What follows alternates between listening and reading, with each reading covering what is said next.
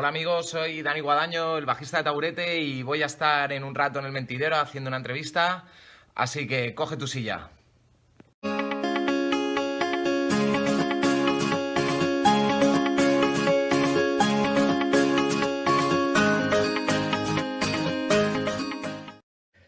¿Qué tal amigos? Bienvenidos un día más al Mentidero. Hoy tenemos un nuevo programa de entrevistas. Hoy tenemos un invitado muy especial. Tenemos con nosotros a Dani Guadaño, el bajista de Taburete. ¿Qué tal, Dani?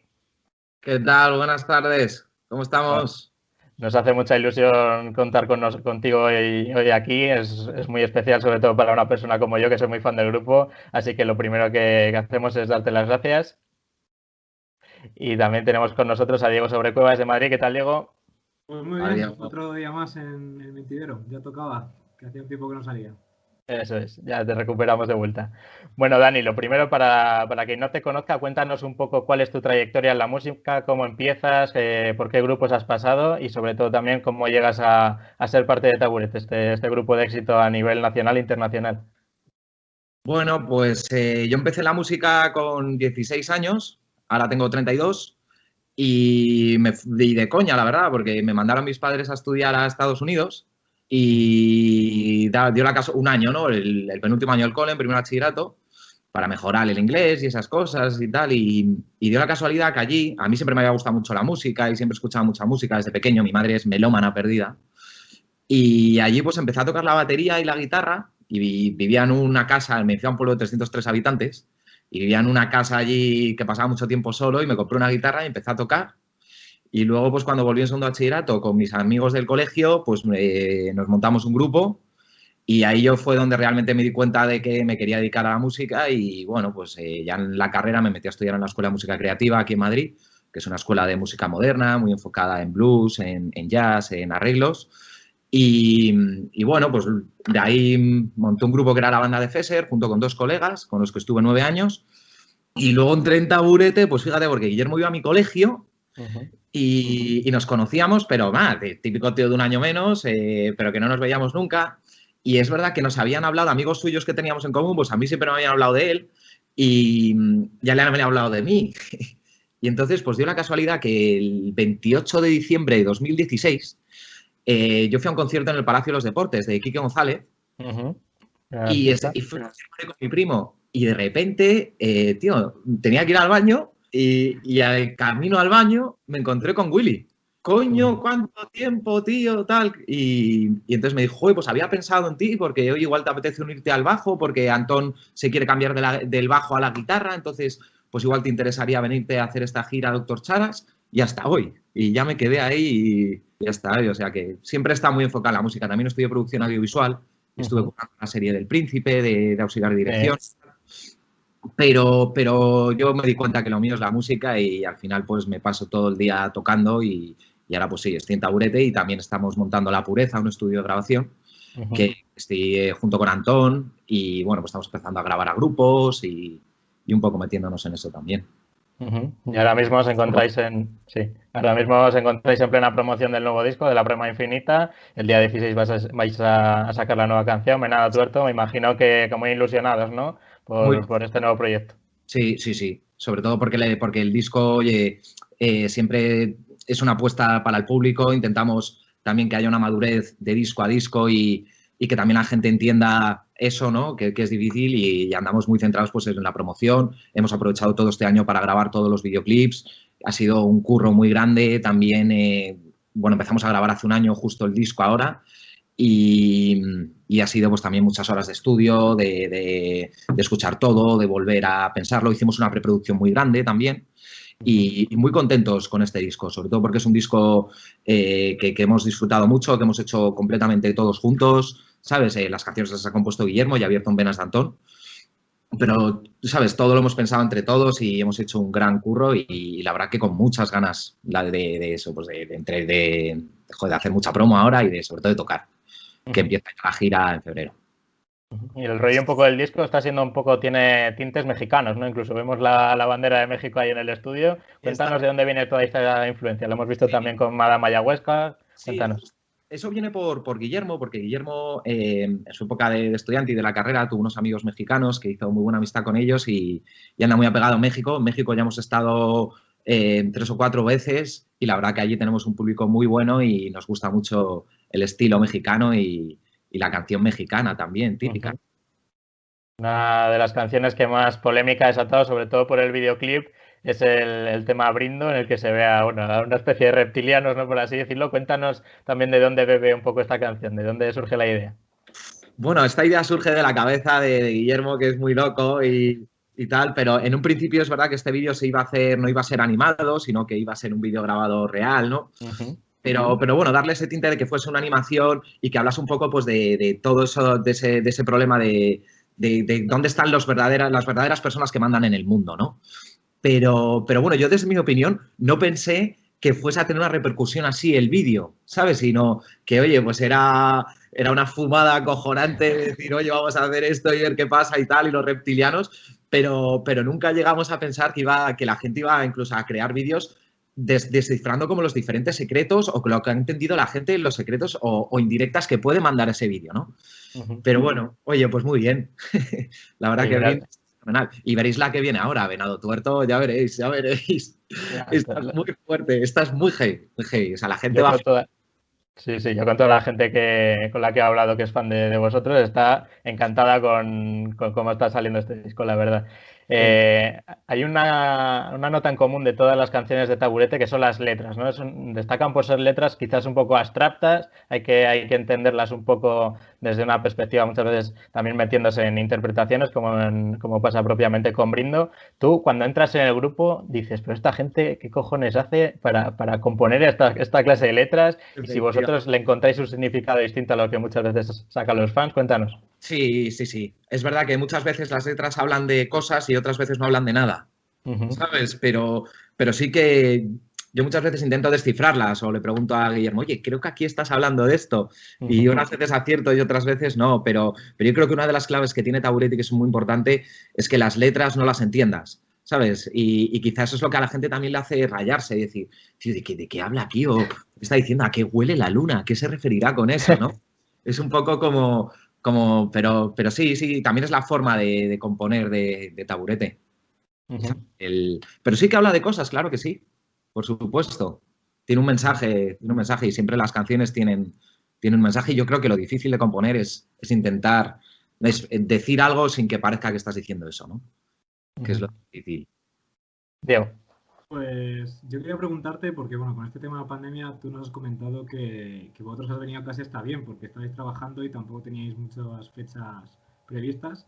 Yo quería preguntarte por la actuación en los 40 Music Awards, que fue más o menos así la primera gran actuación a la de vuelta. ¿Cómo es volver otra vez con estas circunstancias encima que tenemos ahora?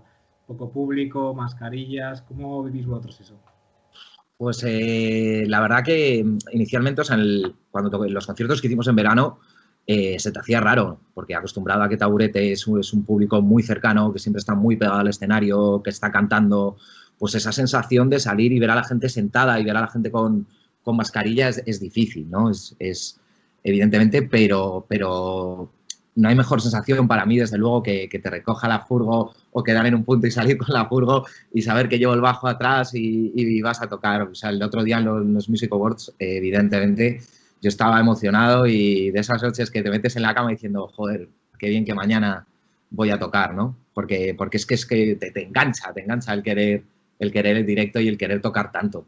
Fue una, una sensación para todos muy buena, ¿sabes? O sea, de hecho, estamos preparando la siguiente gira con una ilusión enorme y, un show desde cero también, ¿sabes? Para, y eso, y, durante la cuarentena, bueno, pues no tocas, pero, pero la música no, no es solo escenarios, la música tienes que estudiar, ¿sabes? Tienes que componer, eh, tienes que gestionar cosas, o sea que al final hay muchos palos que puedes ir tocando y durante la cuarentena pues también he aprovechado. Yo creo que también todas las personas hemos aprovechado a hacer las típicas cosas que decimos que vamos a hacer y nunca hacemos como estás metido en casa y dices, voy a hacer esto por fin, y llevabas un puto año para hacerlo, pues, pues esto es, lo mismo, vamos, con mucha ilusión, sobre todo el estar en escenarios y el sentir a la gente, es lo que tenemos muchas ganas, y la gente cantar y de volver, que va a tardar en volver y evidentemente cualquier artista se tiene que, se tiene que concienciar de esto, ¿sabes? Por ejemplo, Dani Martín eh, no va a hacer ningún concierto hasta que no, no se quiten las mascarillas, ¿sabes? O sea, gente hasta que ya no, pueda, no tengamos que ir con mascarillas obligatorio, ¿no? O sea que,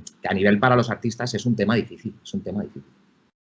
Pero bueno. Nosotros, Dentro de, esta situación de, pandemia, como comentabas, os ha venido relativamente bien porque no estabais inmersos en un año de gira, pero sí que habéis aprovechado a hacer muchos videoclips. Me imagino que eh, también por esto estamos viendo más lives de, vuestras nuevas canciones, ¿no? Esta, es la, tónica a seguir. Yo también ofrecer un buen material, o sea, que ya no ofrezca esa canción, sino que esa canción venga con videoclip, que además eh, del videoclip hagamos una sesión en el estudio, como el que decías de Galicia, eh, que estemos todos tocando, ¿no? O sea, que y sobre todo que este año no íbamos a tener conciertos. Había algunas cosas, entonces, bueno, pues no nos ha, no nos ha venido eh, tan mal a taburete y, hemos tenido bastante suerte, porque evidentemente te pilla con una gira o nos pilla en Latinoamérica, imagínate, de repente el confinamiento y lo pensábamos, tío, igual nos quedábamos ahí sin movernos, sin saber si podemos volver, si no, o sea, o sea que, bueno, siempre tenemos suerte, somos un grupo con suerte. Diego. Pues sí, yo imagino, te quería preguntar ahora con el tema de la cuarentena, imagino que como bien has dicho, a todos nos ha dado tiempo a, pensar un poco. No sé si vosotros, a nivel creativo, al estar en mitad de un disco, ¿os ha afectado al, disco en sí lo que, lo que estabais escribiendo con esta cuarentena? Porque imagino que también eh, veremos en los próximos años el tema de como referencias a la pandemia, cosas que, porque al final el arte es un reflejo de lo que pasa en el mundo real. No sé si a vosotros ha supuesto es verdad que las canciones estaban compuestas antes de que entrase la pandemia, pero sí que las canciones que se han hecho después, que hemos ido componiendo, que han compuesto Guillermo, que han compuesto Antonio, o de hecho Antonio y yo hemos hecho ahora una, sí que habla de eso, evidentemente, evidentemente. Y incluso también te das cuenta que canciones que has hecho hace tiempo eh, estarían perfectas para, lo que está pasando ahora, ¿sabes? O sea, que también es muy curioso, que de repente escuchas un tema de hace tres años y dices, jo, este tema cómo le pega a toda la situación que hay ahora mismo, ¿no? Sea, que serán los dos casos. Nosotros ya te digo que teníamos los temas compuestos, pero sí lo que se está haciendo ahora, evidentemente, y, no puedes, no puedes no, no hablar de eso y, a la hora de componerte sale. de hecho, la que os digo que, he hecho con Antón, que oye, que la tenemos ahí, no sabemos si se usará o no se usará, pero es un tema que habla mucho de eso, ¿no? De cuando, cuando, se, cuando se apaga la luz, se llama. Y es cuando se apaga, qué pasa, ¿no? Y las ganas que, tenemos de, de, brindar y de ver votar a un estadio, ¿sabes? Y, ¿Y qué pasa? Oye, si se apaga la luz yo me enciendo, ¿sabes? Es como... Sí, sí. ¿Cómo es vuestro proceso creativo? ¿Cómo os juntáis para, para, crear un disco en, conjunto? ¿Cómo, ¿Quién se encarga un poco de, un poco de las letras? ¿Cómo, cómo repartir las tareas? Sí, bueno, pues esto, eh, Guillermo hace música y letra y viene al local de ensayo eh, y entonces, bueno, pues en ese momento ya empezamos a pensar un poco, eh, un poco el estilo eh, dentro de lo que está Urete eh, que queremos darle a la canción, los, los arreglos que, eh, que, podemos hacer, cómo es el ritmo de la batería, que eso lo hacemos entre todos. Y una vez está hecho, lo grabamos aquí en el local y luego esa, esa maqueta se lleva al estudio y en el estudio ya se graba bien. Pero ese es el, proceso. Otras veces, pues, también puedes estar ahí y está haciendo una letra o, me falta un estribillo o un algo y puedes intentar ayudar en eso. Pero, sí, normalmente suele ser así como, como lo hacemos. Algo también que destaca mucho de Taburetes es, todos los que sois en la banda, ¿no? Que me imagino, muchas veces hay, hay variaciones, lógicamente por, temas de agenda, me imagino, pero hablabas antes de, cómo os lleváis y eso es algo muy bonito, ¿no? Que tantas personas se lleven bien, es algo difícil de lograr y creo que eso se refleja luego en, en, sobre todo, los conciertos y en la forma de crear música. Sí, sí, totalmente. Los ocho músicos que somos y luego toda la parte de la oficina que hace un curro increíble porque nosotros nos dedicamos a tocar, pero tienes, o sea, no solo somos los músicos, sino también la gente que está ahí trabajando, eh, los managers, eh, el backliner, el, técnico de escenarios, ¿sabes? Toda esa gente que también viaja contigo y siempre hay muy, muy buena onda. Yo creo que, en estas cosas tienes que tener muy buena onda y, y, cada uno somos muy diferentes, pero todos muy iguales, ¿no? Entonces, cada uno como que aporta un poco ese lado que le falta al otro. Y, está muy bien. Hay que intentar llevarse siempre bien y, entender al de enfrente, ¿no? Ser muy asertivos en ese, en ese caso, porque es muy importante.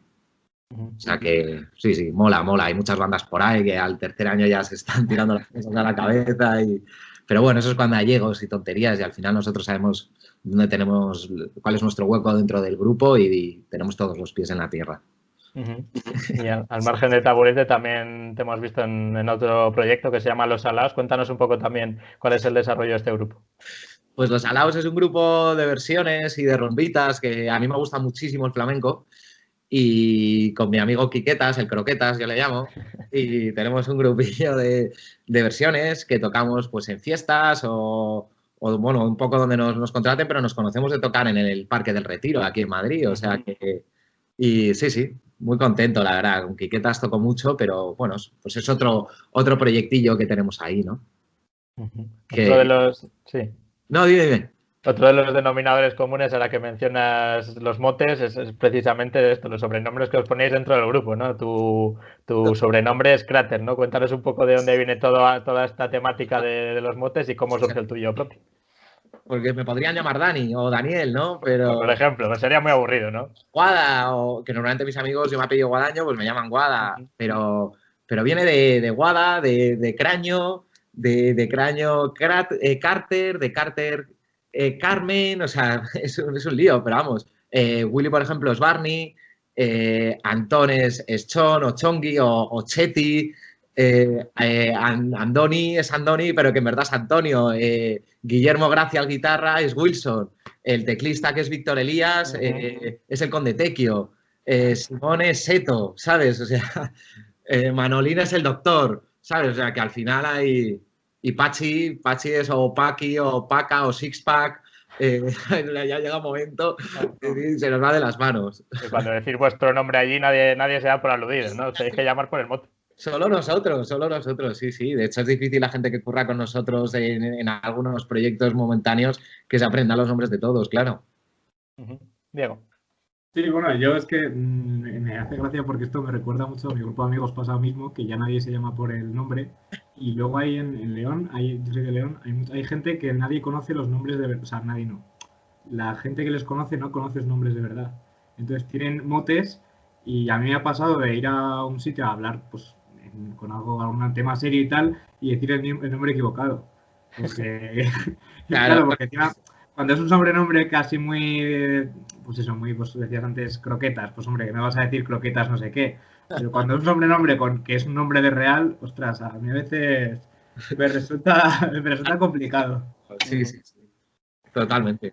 Y yo quería preguntarte, porque estamos en un ahora mismo en un momento que yo creo que es muy complicado en el que todo tras todo es transversal, todos los, todas las cuestiones del mundo afectan unas a otras. Y con el tema de la política, en la música, yo creo que en los últimos años cada vez se ve más, como que hay, también hay como un interés desde el público de saber clasificar a la gente. No sé si vosotros entiendo que vuestro público, siempre hay, hay una clasificación de vuestro público que luego, eh, vamos, yo creo que es una cuestión de, prejuicios, ¿no? Que muchas veces mm, puedes escuchar taburete y ser un, un rock and roll y como que, que hace escuchar a taburete si eres un rockero tal.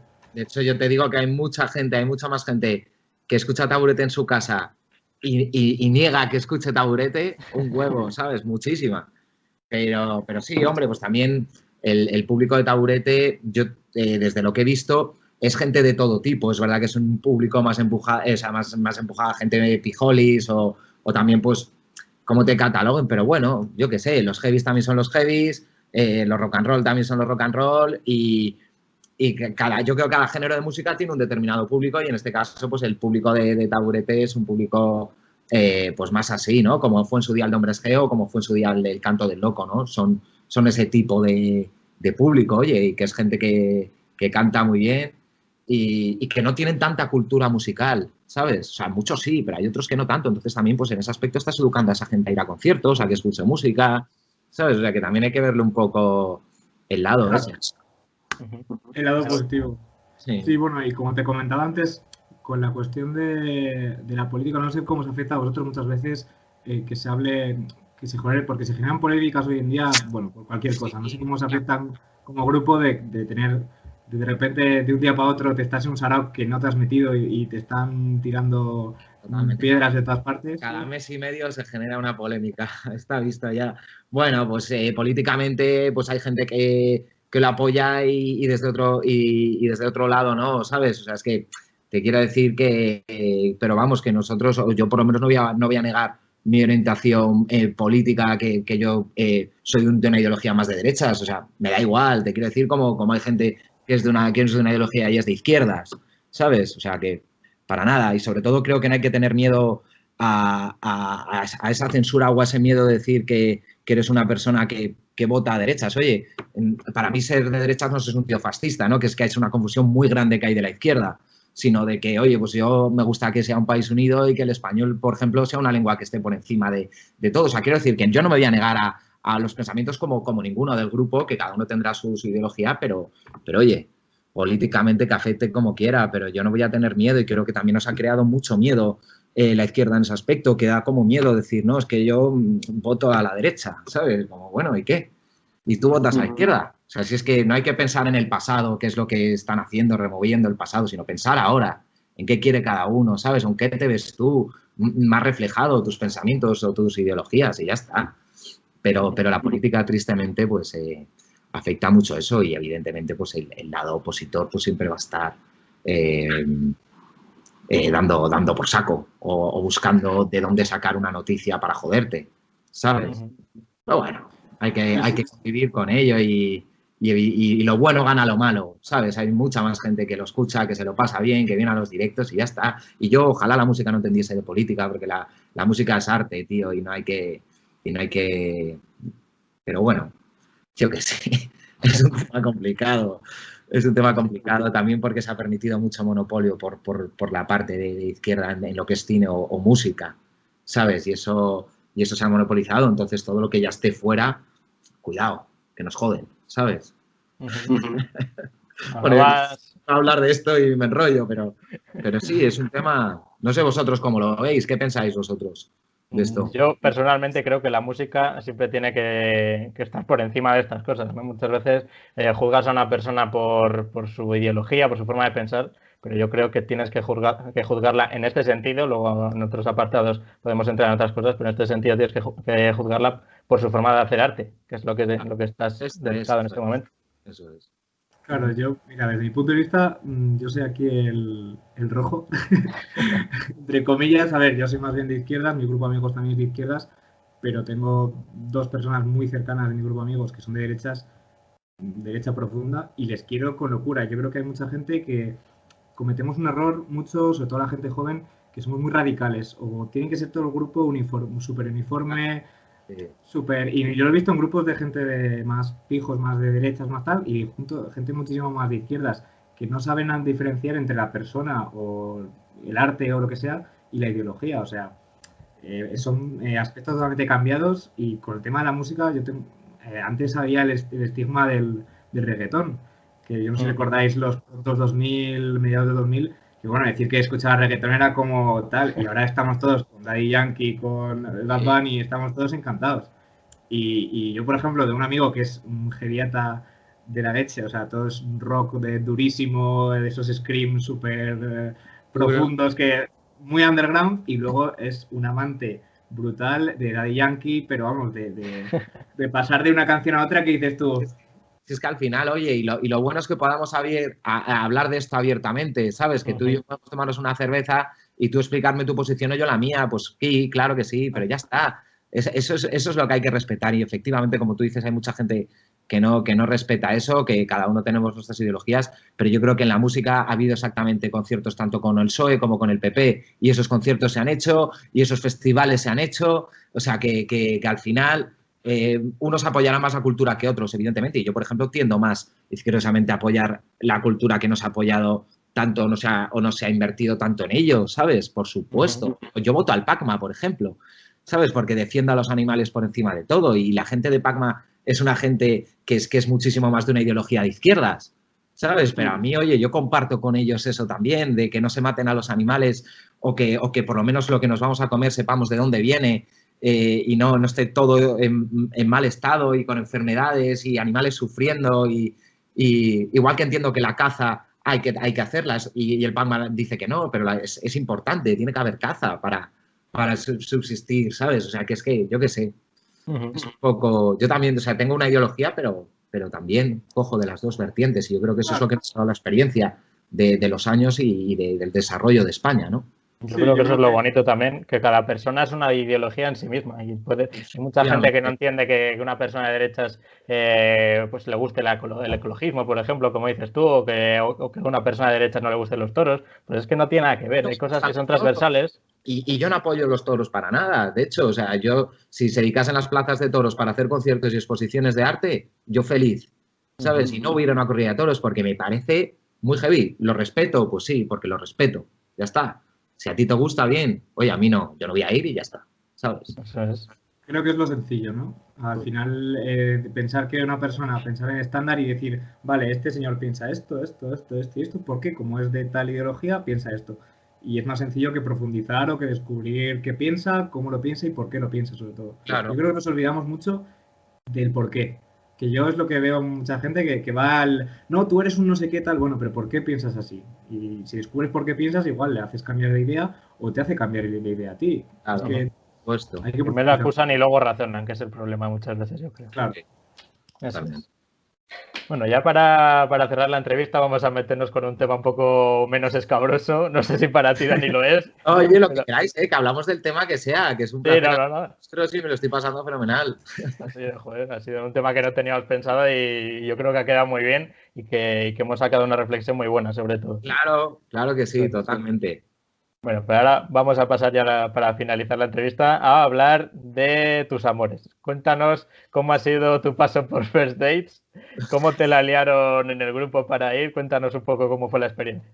Bueno, pues porque nuestro cantante eh, le gusta muchísimo el programa y, entonces, bueno, pues eh, dijo, tú tienes que ir. Yo llevo casi siete años soltero y, y dije, bueno, pues no sé, si me apuntas voy, pensando que no me iba a apuntar y me apuntó.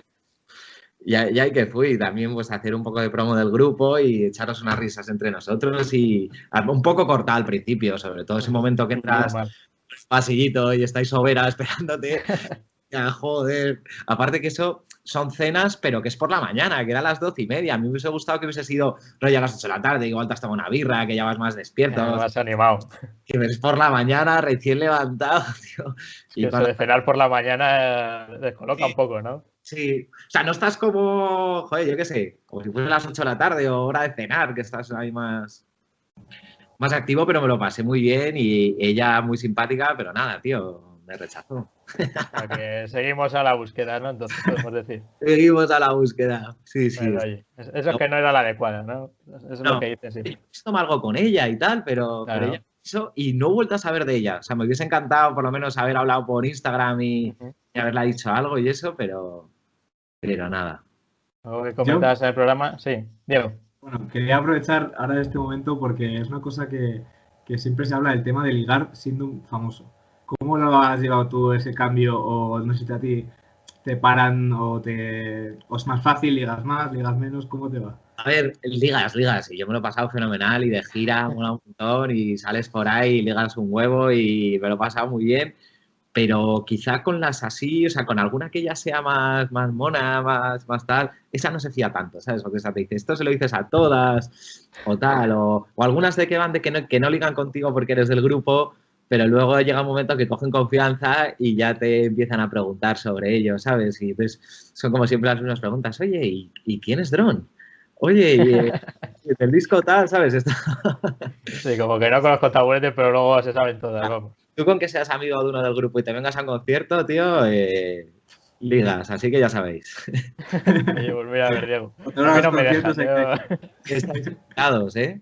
Oye, encantados. Lo que es que también, que a mí me encantan los coches.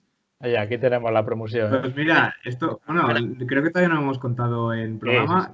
El otro día empezamos la promoción que nos ha empezado a patrocinar SEA del el concesionario de aquí, Collado de Palencia. Sí, joder, pues nos hacemos una entrevista en un SEAT, joder, y lo probamos. nosotros encantados, hacemos así formato como ¿quién es el presentador este americano? Pues puede molar, ¿eh? A mí los encantan, así que enhorabuena. Tomando música, tocando música en directo y en el coche eso puede estar muy guay, ¿eh? Ese, proyecto lo dejo pendiente, ¿eh? Pues sí. bueno, Dani, pues ha sido un placer contar hoy contigo en, en el programa. Y cuando queráis nos volvemos a juntar en unos meses y nos ponemos al día otra vez. Oye, ojalá, nosotros estaríamos encantados. Encantado y, oye, cuando os apetezca venir a un concierto me avisáis y, y estáis más que invitados y que enhorabuena por esta iniciativa que tenéis del mentidero, que, que, la verdad que está muy bien pensada y os deseo mucha suerte y mucho ánimo porque sois unos cracks. De verdad. Muchas gracias, Dani, y sobre todo gracias a ti por, por, la imagen que has dado, ¿no? De una persona llana, eh, que se puede hablar de todo con ella. Hemos hablado de música, hemos hablado de política, hemos hablado del amor. O sea que, que da gusto tratar con gente así. ¿Cuál? Que otro día me contáis vosotros, ¿eh? Sí, sí, sí, cuando quieras, oye. Oye, tu hermano, tío, vamos a darle un abrazo a tu hermano. Ahora, ahora, ahora, ahora cuanto. Mira, si quieres que le llame, que salga en directo. Venga, esto, esto no estaba pensado así, pero le voy a llamar, ¿eh? Le vamos a llamar en directo y va a salir el programa, ya verás. A ver, esperamos un segundo. Bueno, la verdad es que va a venir ahora mismo. Te hemos dado suerte, Dani, pero bueno, a ti también poca suerte os hace falta. La verdad es que os va bastante bien. La verdad que sí. Ojalá, sí, sí. A ver qué tal. Yo creo que va a ir muy bien, pero gracias, sí, sí. Ojalá que vaya todo bien. Suerte sobre Sí. todo porque los conciertos vayan cada vez volviendo más a su normalidad. Que es lo Sí. difícil. Ah, mira, yo tenemos creo que... A ver, ya viene, ¿eh? A ver. Le estamos haciendo la envolvente, porque él no sabe que es en directo. Así que, así que vamos a pillarle ahora. Es muy fan, ¿eh? Es muy fan. A ver. Aquí Nacho. Hola, saludos. No sé si te pillará de fondo. Estás en grabación, que lo sepas, ¿eh? Hola, tienes.